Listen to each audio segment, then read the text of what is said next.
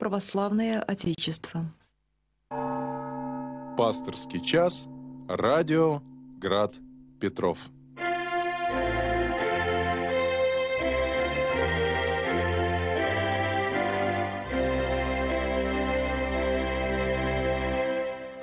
Добрый вечер, возлюбленные Господи, братья и сестры. В эфире программа «Пасторский час» радиостанции «Град Петров».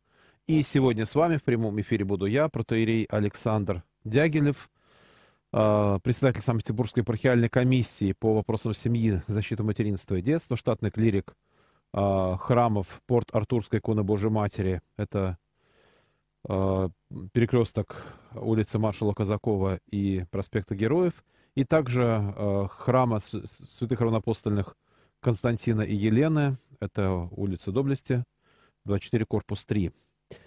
А, также являюсь настоятелем храма Преображения Господня и приписного к нему храма великомученика и целителя Пантелеима на деревне Загубье, Волховского района, это Тихвинская епархия, то есть совмещаю служение в двух епархиях. Ну и э, также являюсь не только священником, но и семейным психологом. По мере сил постараюсь ответить на ваши звонки, на ваши вопросы, поскольку, напоминаю, наша передача подразумевает то, что вы спрашиваете. Я отвечаю, насколько могу ответить на ваш вопрос, потому что иногда ответы достаточно непросто дать, э, поскольку я все-таки не всезнайка, есть вещи, которые могу просто не знать. И с этой точки зрения я очень благодарен тем, кто принимает активную часть передачи, помогая искать ответы на те или иные сложные вопросы.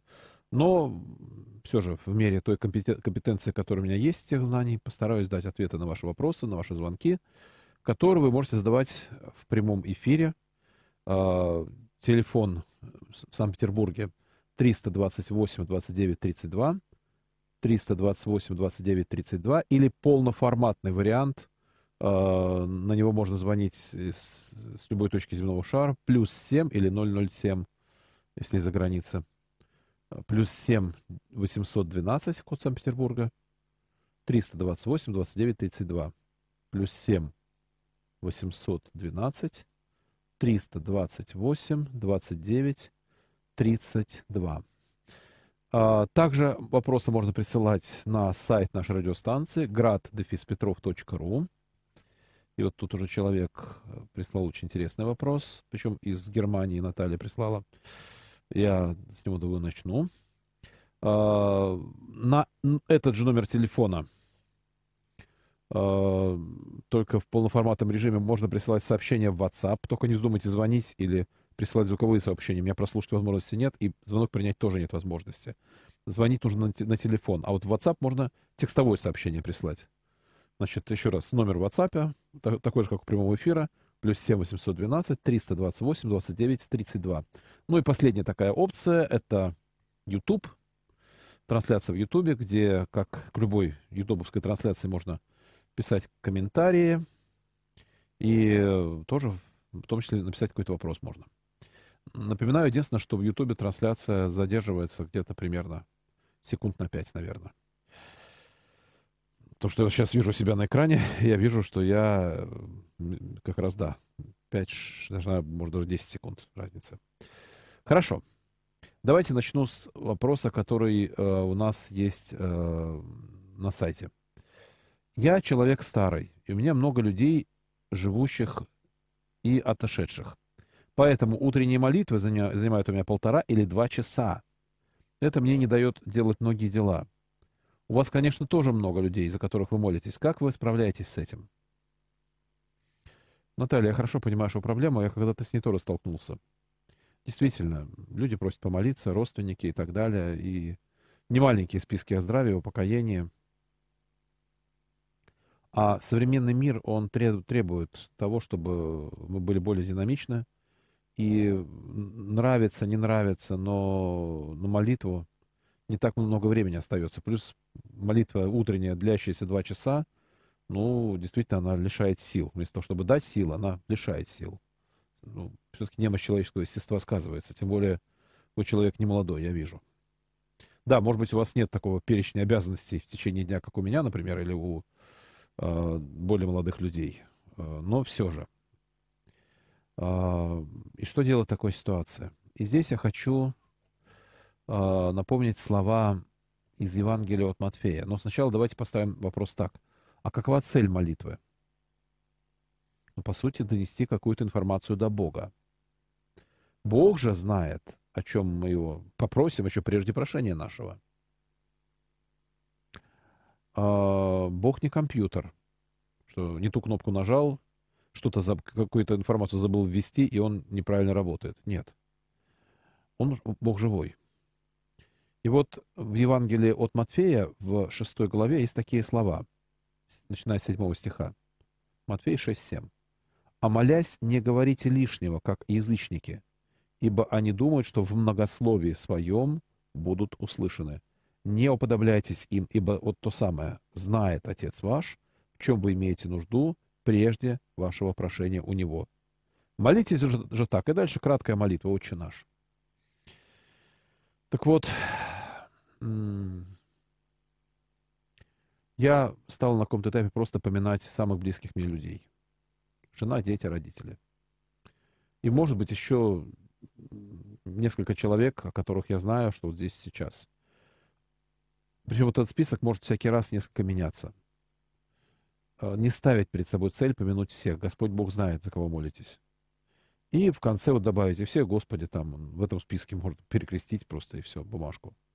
Господь знает и понимает. А, способы разные есть, да. Ну, еще раз, Господь прекрасно понимает, за кого хотите помолиться. И в конце концов, молитва — это не столько даже наша просьба, обращенная к Богу, сколько в каком-то смысле наше разрешение Богу действовать в нашей жизни. А просьба о других людях, опять-таки, нужно понимать, что вот мы молимся о чем-то для них, а хотят ли они этого? Большой вопрос. И в любом случае в их жизни Господь будет действовать, в том числе и по нашим молитвам, но э, в той степени, в какой те люди разрешают. Он их тоже уважает волю.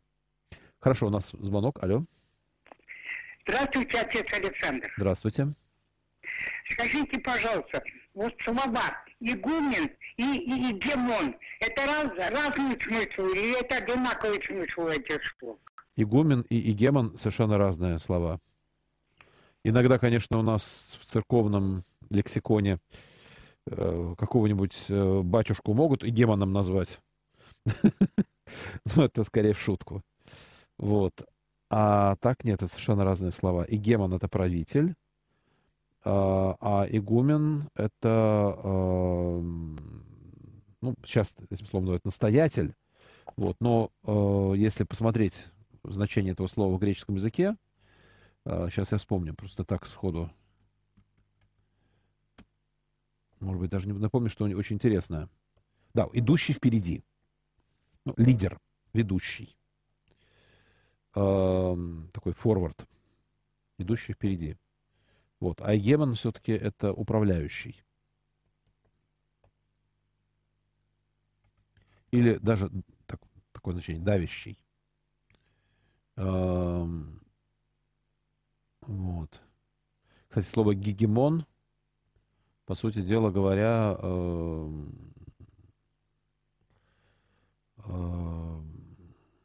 это то же самое слово, просто немножко по-другому произносимое. То есть это прежде всего военачальник, владыка, э, такой вот э, князь. Причем игемон это именно изначально скорее военный термин, а игумен это скорее вот пастух, идущий впереди стада. Хорошо. Так, у нас звонков вроде больше нет. Хорошо. Задаю вопрос повторно, пишет некто. Ну, повторно это может для кого-то. Я впервые вижу. Хорошо. А, с цитатой. Потому что в прошлый раз в эфире все свели к старости и святости. Его высказывание о том, что жить ему никогда не хотелось. Цитата. «Никогда мне не хотелось жить, не видел ничего интересного в этой жизни и всегда удивлялся, как это другие находят что-то в ней и цепляются за нее из последних сил. Как после таких слов прислушиваться к советам этого подвижника? Ведь отсутствие интереса к жизни, насколько я знаю, говорит о депрессии. Кстати сказать, письмо на странице 144-147 поражает самоуничижительным, ядовитым, злобным троллингом, У кого есть эта книга, можете посмотреть. Адресовано письмо взрослому человеку, кандидату наук. А, я скажу так. Колоссальнейшая ошибка, которую допускают люди, э, заключается в том, что идея о том, что святой человек, праведный человек, он абсолютно всегда прав во всем. У нас вообще в православной церкви есть огромная проблема, как я ее вижу, это проблема, что священное писание, то есть Слово Божие, порой пользуется меньшим авторитетом, чем изречение святых отцов. То есть ссылка на Библию, это да ну, там он, протестанты на Библию ссылаются, а на святого сослаться, да, ну тогда еще прислушаемся. То есть святые это прям, ух, истина последней инстанции. Вот вот то, что в Библии написано, не факт, что это истина. А вот если Иоанн Златоуст растолкует, то это истина. И вот игумен Никон Воробьев, ну, можно сказать, один из оптинских старцев. А, и вот он делится, по сути, да, возможно, ему были свойственны депрессивные состояния. А, никогда не хотелось жить, да, не, не понимал, почему люди за жизнь цепляются. Вот он честно, честно делится своим состоянием. Следует ли нам к тому же состоянию стремиться? Да не факт. А, но говорит ли это о том, что он не до... и то, что он пишет, то, что он делал, недостойно внимания или подражания вообще, только потому, что вот он где-то чего-то проявил какую-то слабость, э, поделился какой-то своей болячкой. Ну хорошо, игумен Никон Воробьев страдал депрессией. Апостол Павел Э, страдал, возможно, болезнью глаз, а возможно, одна из точек зрения, что эпилепсией. Э, прямо в Священном Писании это не говорится, что вот ангел-сатанин, который пакости ему деет, что это такое. Одна из точек зрения, что это эпилепсия, а другая точка зрения, что были проблемы с глазами. Ну, по крайней мере, то, что я встречал.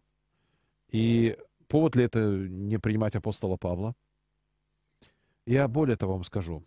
Когда мне задают вопросы, в том числе здесь, а как вы относитесь к отцу Андрею Кураеву? А как вы относитесь к, не знаю, к отцу Иоанну Охлобыстину? Как вы, как вы относитесь, не знаю, к отцу Андрею Ткачеву?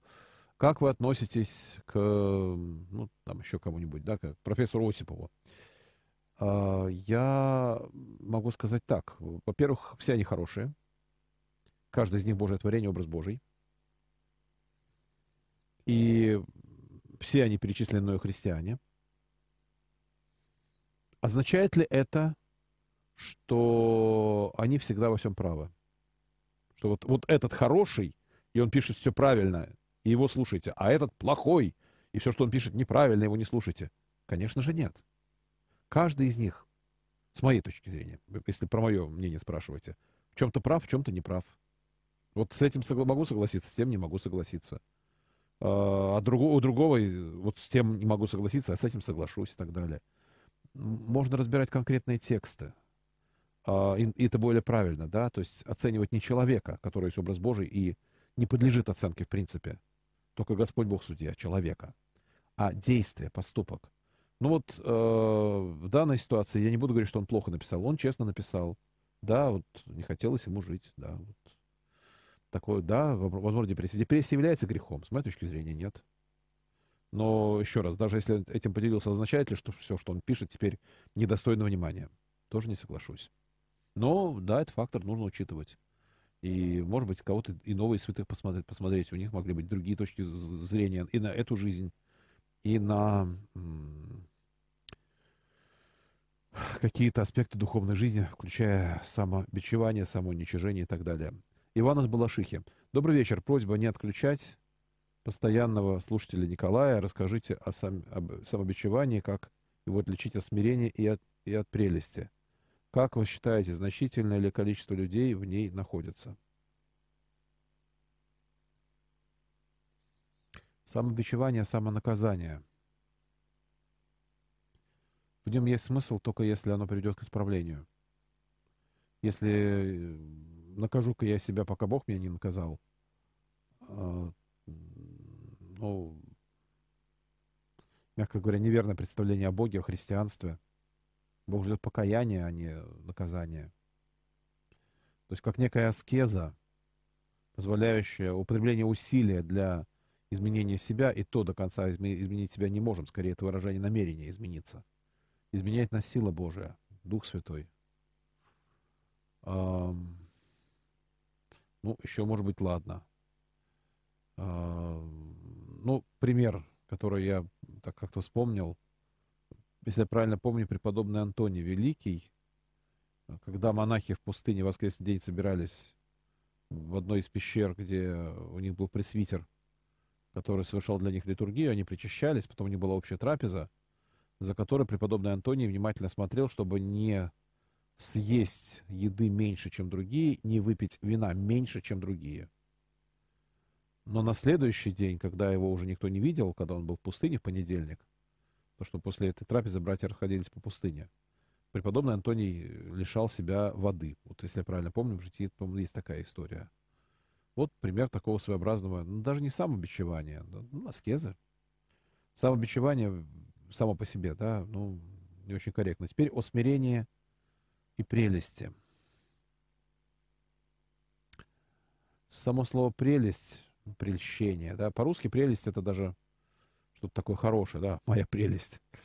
А, ах, там, какой прекрасный внешний вид, да, прелесть прям.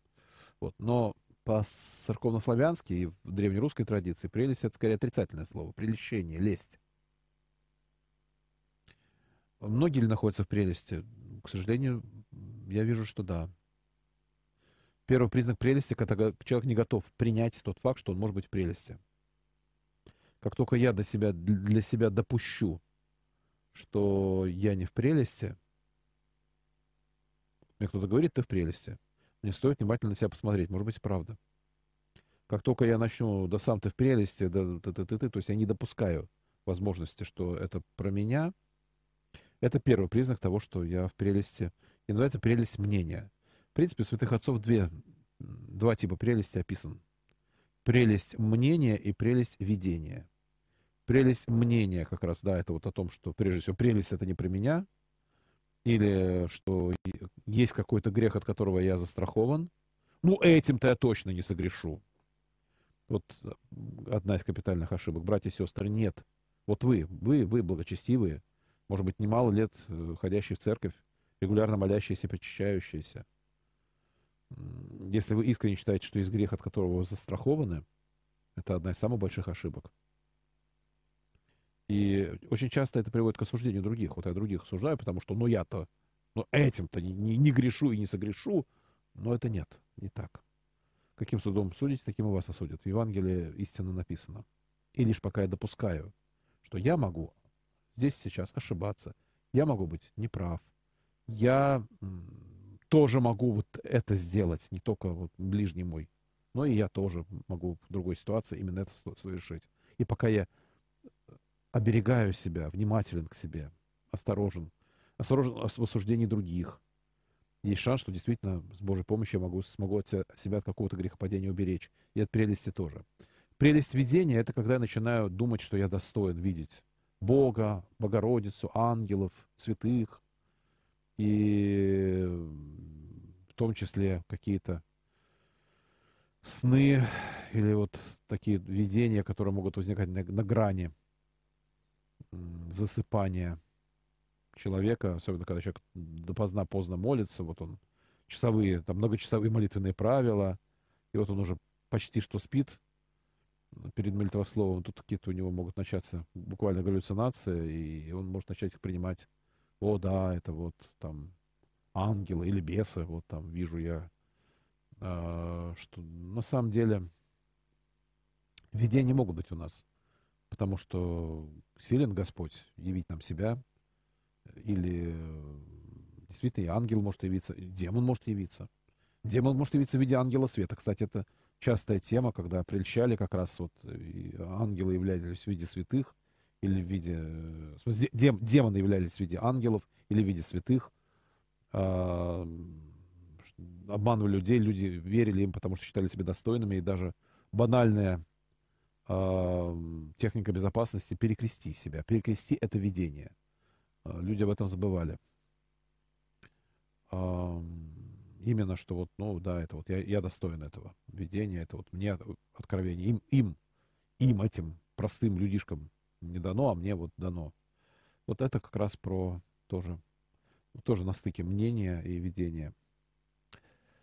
Вот. Но еще раз, да, э, противоположностью прелести является трезвомыслие, а трезво, трезвомыслие допускает, прежде всего, то, что я здесь сейчас могу ошибаться, я здесь и сейчас могу быть неправ, я здесь сейчас могу быть в прелести. Пока я допускаю, что я могу быть в прелести, скорее всего, в прелести я не буду. Интересный момент такой. Uh, у нас еще звонок, алло. Э, здравствуйте, отец Александр, Божий Анатолий. Здравствуйте. Э, батюшка, вот э, такой вопрос. Смотрите, Евангелие читаю, да? Угу. А и на каждый стих или там всю главу даже, может быть, я пишу как бы свое Евангелие. То есть то, что я понял, что мне как бы, э, даже если она растолкованная, если с толкованием все, но все-таки как я принял, как я что вот, я свое это понимание описываю, да, и буду писать все, пока не закончу. Через время я буду писать опять же такое же Евангелие, уже второй, третий, пятый раз буду писать, как бы читая то же самое, но уже буду на другом духовном уровне, уже на другое произойдет метаноя. И как бы разное будет у меня каждый год или каждые там два года, каждое мое Евангелие, то есть в кавычках, конечно. Вот, одобряете ли это? Это первый вопрос. И второй, вот это 708. Ну, 708, значит, вопрос будет, я расскажу, как я молюсь, а потом вопрос. Я, значит, читаю э, все молитвы до «Отче наш», потом начинаю правила Серафима Саровского, э, потом начинаю притчи, не притчи, эти псалмы 50, 26, 90, потом э, читаю «Господи, сиди жителю», пятая молитва Василия Великого, потом читаю, это все наизусть, потом читаю э, ангелу-хранителю и до конца. И вот когда я читаю э, не перечисляя всех там э, третье, пятое колено родственников, я считаю, сколько нужно, и говорю, и весь род мой. Так же самое поминаю всех там, кого я перечислил, я говорю, и весь род мой. И вот э, что значит э, весь род мой? Кто там, шесть, до шестого колена, все там, и дедушкины троюродные, там, и пошло-поехало в стороны, и все как бы вот это вот захватывает. Ну, если можно, поясните, еще так э, не вопрос, а как бы одобряете или не одобряете. Вот, допустим, на куртке написать сзади, э, или на машине на стекле написать сзади э, «Я путь истинной жизнь» или тому подобное. Вы одобряете такие вещи или нет? Спасибо. Тут куча вопросов у вас. Далеко даже не два и не три. Давайте с машины начнем. Э, на куртке или на машине написать. Если это будет свидетельство и то, что заставит человека встрепенуться, задуматься о Боге, почему бы и нет? Главное, чтобы это не было выпендрежем. Вот как раз тонкой той самой прелестью похвастаться. Я не то, что-то я благочестивый, у меня он цветет. Там какие-то э, мудрые изречения на, на куртке. Вот. Но э, все-таки, да, то, что мы носим, э, это важно. Кстати, обратите внимание, частенько люди носят футболки и так далее с какими-то иностранными надписями. Я рекомендую все-таки перед тем, как носить, просто перевести, хоть понять вообще, о чем, о чем я людям говорю своей футболкой. А если же это что-то такое, что несовместимо с христианством, то в этом случае эту футболку лучше одевайте исключительно на огород или в лес за грибами. Э, пускай медведи читают. Хорошо. А, про род мой. Ну, опять-таки, странный немножко вопрос. Я молюсь так, и весь род мой. А что значит род мой? Ну, раз вы молитесь, значит, вы что-то имеете в виду? Раз вы так молитесь. Понятно, что род, э, да, это вот мои предки. А, я за них хочу помолиться, это нормально, да, до Адама, можно сказать, и Евы. Но при этом там разные будут люди, крещеные, не крещеные. Но частным образом помянуть вы вправе, действительно, ваши родственники. Вот. А, вы вправе это сделать. А делать это или не делать, решать вам мое Евангелие, вот это интересный вопрос. Я пишу свое. Евангелие — это благая весть. Напомню, слово «ангел» означает «вестник». Евангел, Евангел, да, это благая весть. Евангелие. А, дело в том, что Бог, Он абсолютно вне этого мира, Он трансцендентен этому миру. И для того, чтобы нам о чем-то сообщить, ему нужен ангел Богу. Ангел — это, ну, вот учение об ангелах, ангелология — это целая теория богословская, которая была, ну, скажем так, которая стала развиваться уже скорее в эпоху раннего Средневековья, поздней античности. Ну, понятно, Дионисий Ариапагит или псевдо-Дионисий, как его называют иногда ученые. Шестой век э, Ариапагитики и так далее. Вот. И у нас все-таки вот эти чины ангельские, там, херувимы, серафимы, престола, господство, начало власти и так далее, да? Архангелы, ангелы.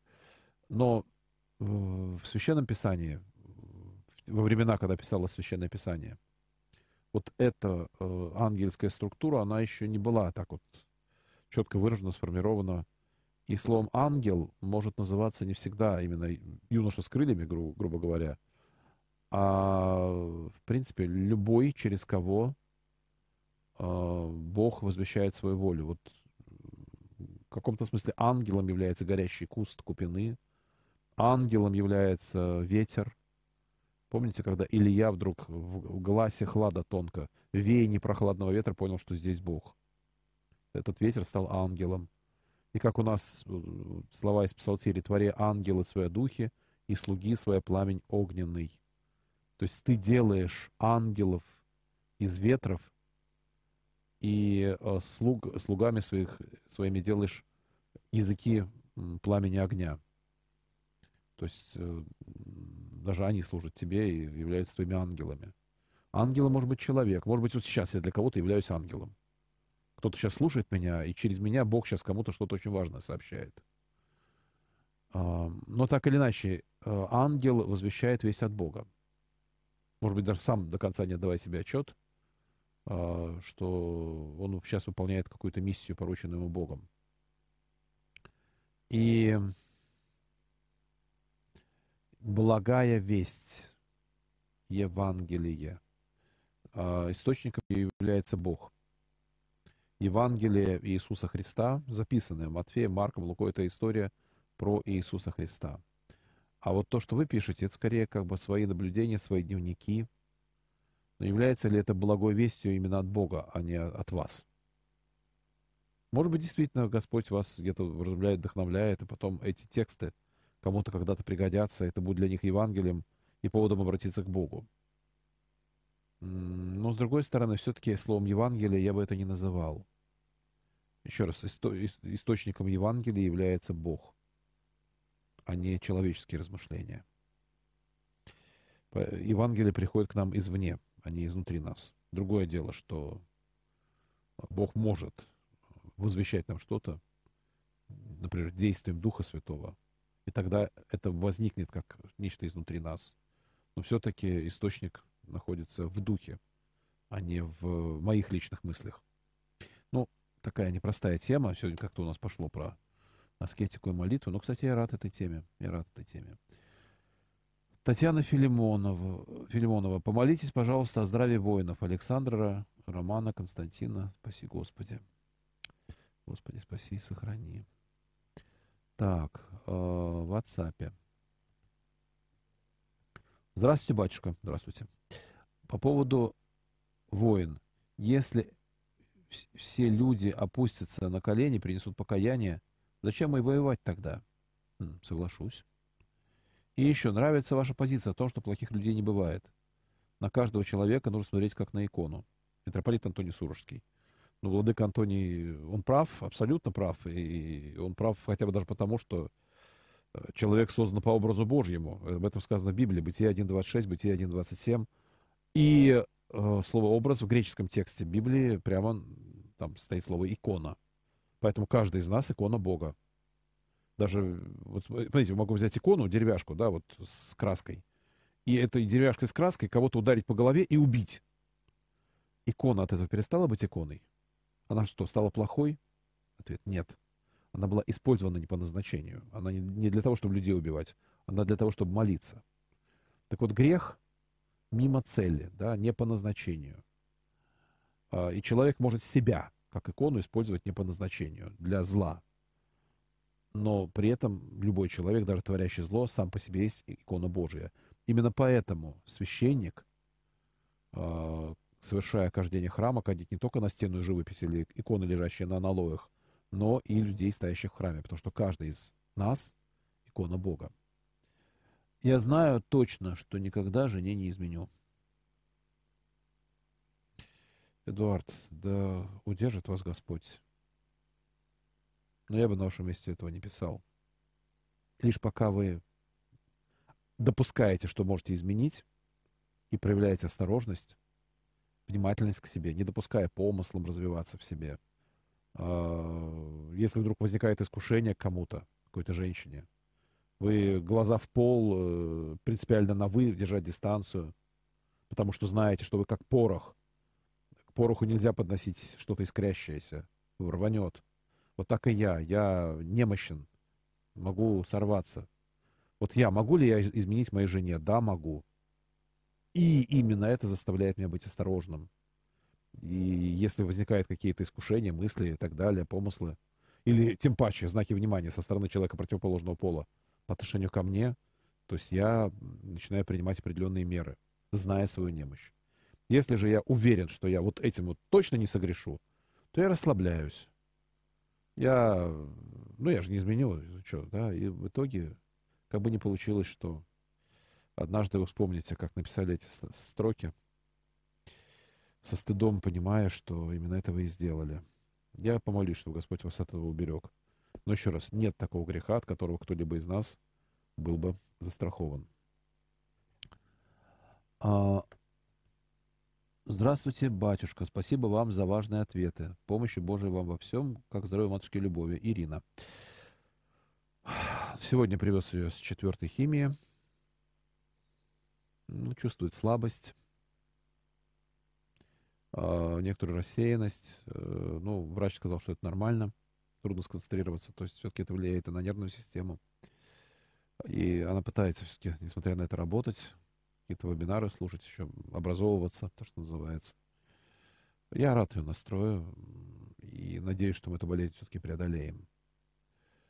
А, она, несмотря ни на что, все-таки пытается вести активный образ жизни, насколько это возможно для нее сейчас. И сейчас, после некоторого перерыва, где-то в середине июля, у нас должна начаться лучевая терапия. Это каждый день нужно будет ездить в Песочное. Напомню, мы живем на юго-западе Петербурга, Песочное на, скорее на севере от Питера. И вот, э, ну, что делать? Будем мотаться. Она будет мотаться. Либо, если ей будет тяжело, то что кто как лучевую переносит, то, возможно, мне придется ее возить. У меня тогда точно возникнут проблемы с э, назначением даты времени для психологических консультаций, если я буду часы тратить на то, чтобы возить свою супругу. Но я, я пойду на это. Потому что, понятно, это моя жена, я ее люблю. Вот. Но пока вроде ничего, слава богу. Молюсь, служу, консультирую. И супруга пока моя, ну, вроде чувствует себя нормально. Ну, вот так говорю, если не учитывать последствия химиотерапии. Надеюсь, что через 3-4 дня она придет в себя. Господи, исцели Божию любовь, руки врачующих благослови. Спасибо. Так, так, у нас звонок. Да, алло. Здравствуйте, батюшка Здравствуйте, Александр. здравствуйте, да. Михаил, благословите, пожалуйста. Господи. Угу. Алло, Да-да-да. Слушаю. батюшка, здравствуйте, благословите. Это Михаил. Господи, вас. благослови, да. Мгм. Батюшка, скажите, пожалуйста, вот как справиться с гневом, когда вот искушение бывает, хочешь, борешься, а тут какое-нибудь искушение подходит, провоцирует человек какой-нибудь, прям вот, то есть до того, что надоедает настолько, что вот и не можешь, вроде и молишься, и не получается. Мгм. Спасибо, Господи, до свидания. Спасибо, Господи. Первое. Нужно помнить о том, что если меня в ком-то что-то очень сильно злит, первый признак, что это есть во мне, что это какая-то моя история. То есть почему меня это задевает? Значит, это во мне что-то цепляет. И так уже в спокойной ситуации об этом стоит, это стоит проанализировать. Если у вас есть свой знакомый психолог, вы можете с ним эту историю рассмотреть. Почему меня это злит? Потому что нас злят не люди, нас злят какие-то их поступки. Причем иногда эти поступки могут быть даже относительно невинные, но вот они нас раздражают. Еще раз, не люди, а что-то, что они делают, как они себя ведут и так далее. Это первое. Поэтому я в таких ситуациях начинаю иногда просто произносить про себя. Ты хороший, ты хороший, ты хороший. Ты делаешь что-то, что меня злит, ты делаешь что-то, что меня раздражает, но ты хороший. Да, вот, это первое. Второе. А, чувство все-таки нужно называть. Ну, я скажу так. Если это разовая ситуация, разовая встреча с разовым человеком, которого вы в следующий раз увидите не скоро или вообще не увидите, ну, не знаю, кто-нибудь вам наступил э, на ногу в, в автобусе, да, и этот человек сейчас выйдет на следующей остановке, и, и вы больше его не увидите. Ну, может быть, есть смысл сдержаться. А если же речь идет о том, что вас регулярно злит какое-то действие человека, с которым вы рядом живете или работаете, тогда все-таки чувством гнева надо поделиться. Но как? Прежде всего, э, ну, зашкаливающий грех, гнев лучше, конечно, выразить. Э, выразить можно, ударив человека, ударив по себе. Кстати, всякие там повышенное давление и прочие прелести со здоровьем, это тоже форма удара по себе. Кто-то волосы рвет, не знаю, ногти грызет или э, пьет алкоголь. Это тоже форма удара по себе. И третий вариант, как можно выразить гнев, это ударить по предмету. По человеку, по себе, по, по, по предмету. Из этих трех вариантов самым правильным будет по предмету. Это, по крайней мере, не грех. Остальное это грех. Покушение на образ Божий. Что в себе, что в ближнем. Поэтому, если уж прям зашкаливает гнев, Лучше где-нибудь куда-нибудь выйти, по возможности шарахнуть, не знаю, по столу, по... Почему только не разбить себе руку или ногу. Очень помогает дрова колоть, что такое ударное. Или, ну, лично мне швырнуть подушкой по дивану. Вот. Но это, еще раз, как бы такая разгрузка. Но человеку тоже нужно сказать. А как сказать? Вот все-таки приведя себя в порядок, немножко успокоившись, сказать, начиная с фразы «я чувствую гнев», «я чувствую ярость», когда описываю ситуацию без слова «ты», чтобы человека не оскорбить, не задеть. Не ты меня злишь, а что-то сделано тобой. Когда люди, когда близкие мне люди поступают так-то, так-то, описываю ситуацию, которая меня злит, а не человека. Можно объяснить, почему, да, потому-то, потому-то. Это будет более правильно, и это не будет грехом. И это поможет тоже разгрузиться, и есть шанс, что вы достучитесь до человека, и он изменит свое поведение. В конце концов, давайте помнить послание к Ефесянам, 4 глава стихи 26-27. «Гневаясь, не согрешайте, солнце да не зайдет во гневе вашем, и не давайте место дьяволу». Дать место дьяволу можно именно во времени. То есть, когда я пережевываю, пережевываю, никак не выражаю, но вспоминаю еще раз – и следующая встреча с человеком, я уже заранее на него злюсь. А, это не правильный путь. Все-таки, если что-то регулярно, регулярно, может даже не сильно, но имеет свойство накапливаться, если мы не выражаем гнев. Злит, злит, злит, злит, злит, злит, злит, злит, злит, злит. Рано или поздно все равно вы вдруг неадекватно отреагируете, а человек не будет понимать за что. Еще звонок, алло. Здравствуйте, Владимир Александр. Здравствуйте. Я слышал высказывание кого-то из святых, не хочешь скорбей, не греши. А вот близкие умирают. Я вот э, читал совсем недавно. Воскорбел Иисус Христос, когда его друг Лазарь скончался. Скорбел. Скорбел. Вопрос о чем? вот? Разъясните, а, вопрос о чем? Первый вопрос о чем он скорбел? О э, Лазаре, о себе или о людях рядом, которым так тяжело переносить смерть близкого? Ведь увидев плачущих людей, он сам... Это совсем другая скорбь, правильно? Но это скорбь. Сам факт, что чувство человек испытывает. Понимаете, а, одна из самых... Один, э, кого, один из самых неконструктивных моментов, когда мы начинаем э, спрашивать, а почему там, ты это чувствуешь? А почему я это чувствую? Ну, почему я это чувствую, еще можно себе такой вопрос задать? А почему ты это чувствуешь? ты не должен это чувствовать, но человек чувствует. Вот то, что есть, то чувствует. В том числе и Иисус Христос. Если внимательно почитаем Евангелие от Иоанна, 11 главу, где описано данное событие, скорбь у Иисуса вызвал именно вид скорбящих людей. Человек, Иисус соскорбит им, потому что они потеряли близкого, им плохо, и видя, как плохо людям, сам Иисус состраждет со страдающими. Э, ну, по крайней мере, то, что я вижу даже просто в тексте Евангелия. Э, но это скорбь, по факту, да. Сам факт чувства скорби не является грехом.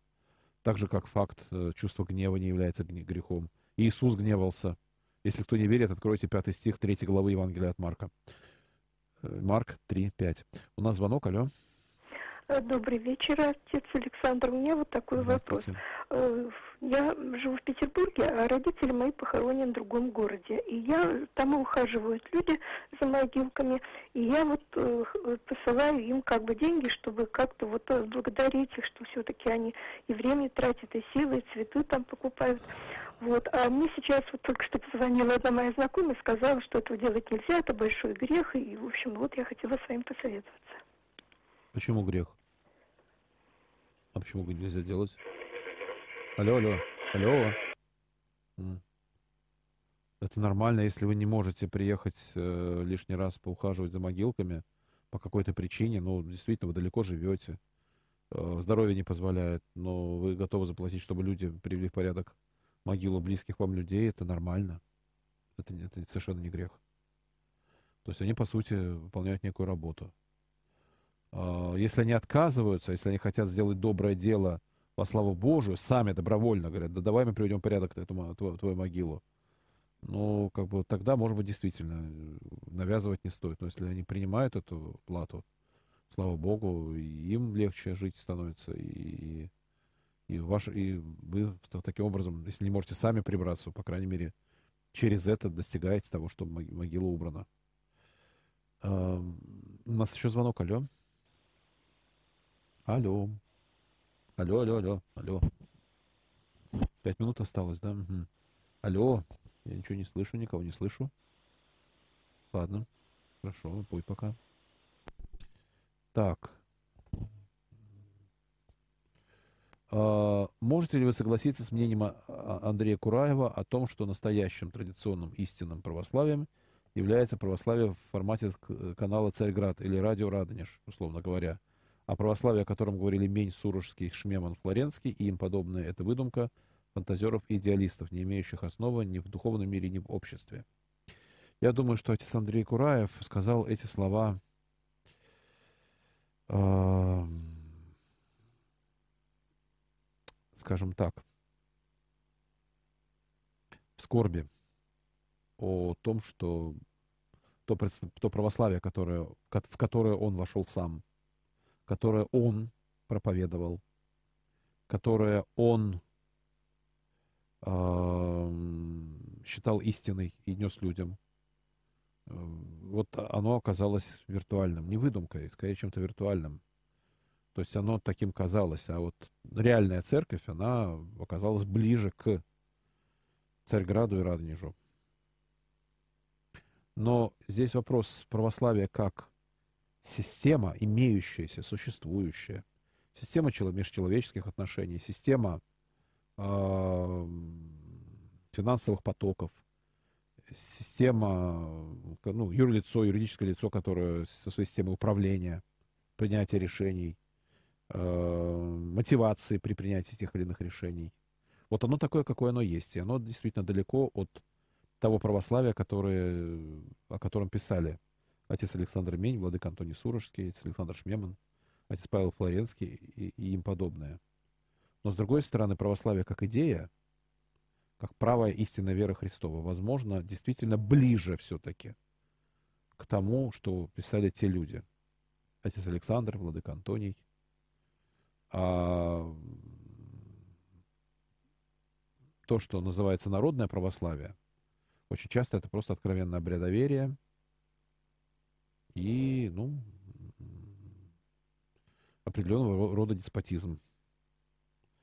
Вполне не, не, не имеющий ничего общего с евангельским учением, например, о власти, э, где все-таки тот, кто хочет быть первым, должен быть всем слугой.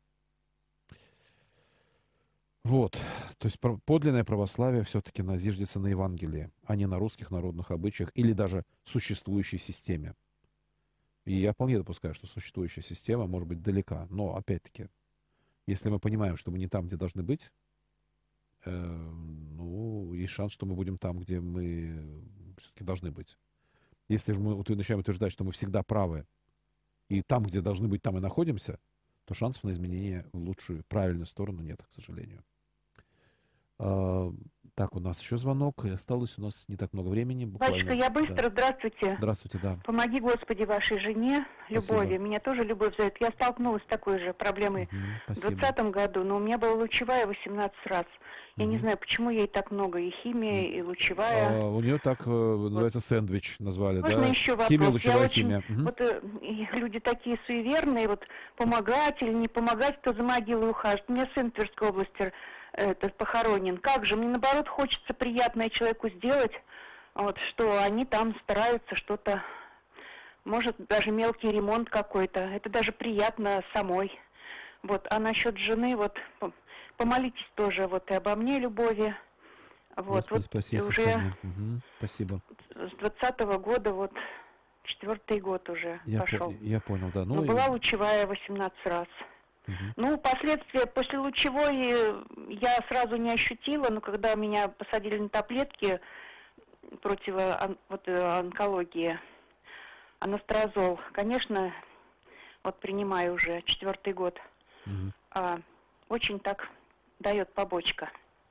Вот такая история. Я но понял. мне лет уже 70 будет. Угу. Вот. Все стресс, по-моему, больше стрессы вот какие-то. Ну все, всего хорошего вам. Держитесь. Спасибо, спасибо, спасибо большое. Да. А, и тут тоже Александр написал Пушкарев. Очень спасибо за эфир. Матушке любовь и поддержка. Молимся с Аллой о ее выздоровлении.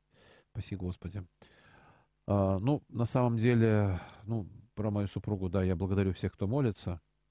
Да, получилось так, что вот, по крайней мере, у нас э, после операции теперь 4 химии, потом 16 лучевых, потом еще другая химия тоже там. Так что, судя по всему, мы закончим все, весь, все это набор процедур в лучшем случае где-нибудь э, к концу октября. Ну что ж, к сожалению, все, наш эфир заканчивается, потому что уже не успеваю. Насчет скорбей. Мало кто-то сказал, что не греши, не будешь скорбей. Но Христос сказал, в мире будете иметь скорбь. Помни, Господи, молимся о вас в Москве. Спасибо. Ну, скорби действительно, если правильно их принимать, оказывается на пользу. Сердечно благодарю всех, кто звонил, всех, кто писал. С вами был протеерей Александр Дягилев. Божьей помощи. Надеюсь, через пару недель встретимся. Храни Господь. До свидания.